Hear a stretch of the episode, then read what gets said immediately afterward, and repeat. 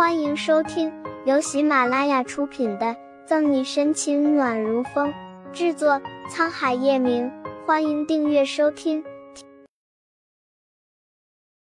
第六百三十七章，重其阴者，虚施恶果。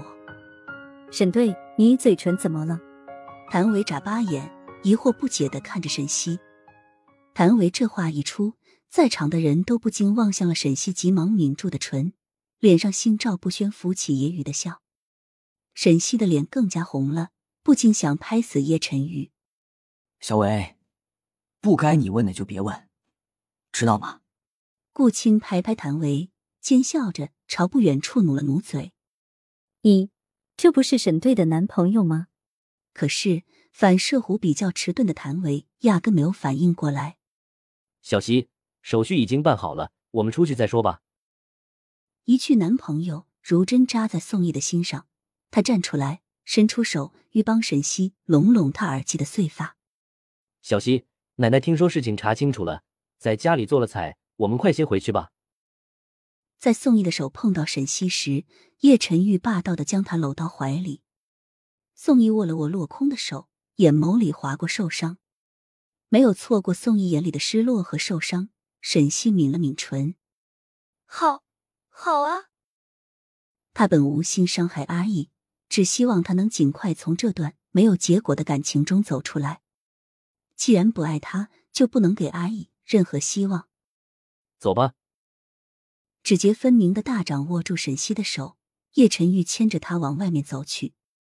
望一眼宋毅，穆饶暗暗摇头，也跟上去。来之前，叶晨玉就让乔宇把释放手续办好，沈西也没什么带的，和来之前一样。可再到监狱门口，正准备上车时，他们对面来了几个人。我是冤枉的，我爸爸是湖州市警局局长，你们不能抓我。放开我！我告诉你们，等我回去后，一定让爸爸撤了你们的职，让你们吃不了兜着走。证据摆在眼前，毋庸置疑。嚣张惯了的吕薇薇依旧没有面对事实，嘴上骂骂咧咧的。反观他后面的白芷英，脸色灰白，毫无血色，倒是安静许多。你们不能关我，我的律师还没有来。手上戴着手铐，吕微微死活不配合。吕微微都到现在了，气势还这么足，不如省点力气，想想怎么在牢里过下半辈子吧。待几人走近。谭维不客气的说着风凉话，补着刀子。这你们吵闹不停的吕微微闻言看去，尤其是在看见最前面的沈西时，瞳孔骤然一缩，咬牙切齿：“沈西，我要杀了你！若不是架着吕微微的是两个男狱警，恐怕早就让他挣脱开了。都是你，沈西，都是你这个贱女人，我才会落到这个地步。”我要杀了你！见到罪魁祸首，吕微微猩红着眼，恨不得把沈西剥皮抽筋，食其肉，啖其血。因为恨意，吕微微狰狞着脸，被白芷英指甲划到的伤口扭曲在一起，让她显得可怕至极。为避免吕微微伤害到沈西，叶晨玉把她护在了后面。程先生，像个泼妇骂街一样的吕微微，在看见叶晨玉时。动作停了下来，露出自以为很淑女的笑。程先生，你是来救我的，对不对？嫌恶的蹙眉，叶晨玉牵着沈西，打算上车走人。程仙不，叶先生，你不要被沈西这个恶毒的女人蒙蔽了双眼，她配不上你。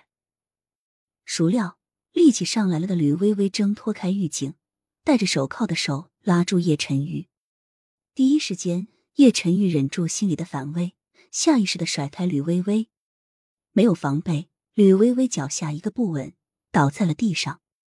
即使如此，吕微微还是像小强似的，不屈不挠的拉住叶晨玉的腿，哭诉：“叶先生，我知道你对我有误会，我真的没有偷机密文件，这一切都是沈西他他陷害我的。叶先生，你要相信我。”吕微微。握了一肚子火的沈西居高临下的俯视着吕微微，眸子里升起寒意。种其因者虚实恶果风水轮流转你的所作所为应该早就料到会有今天怨不得其他人。本集结束了不要走开精彩马上回来。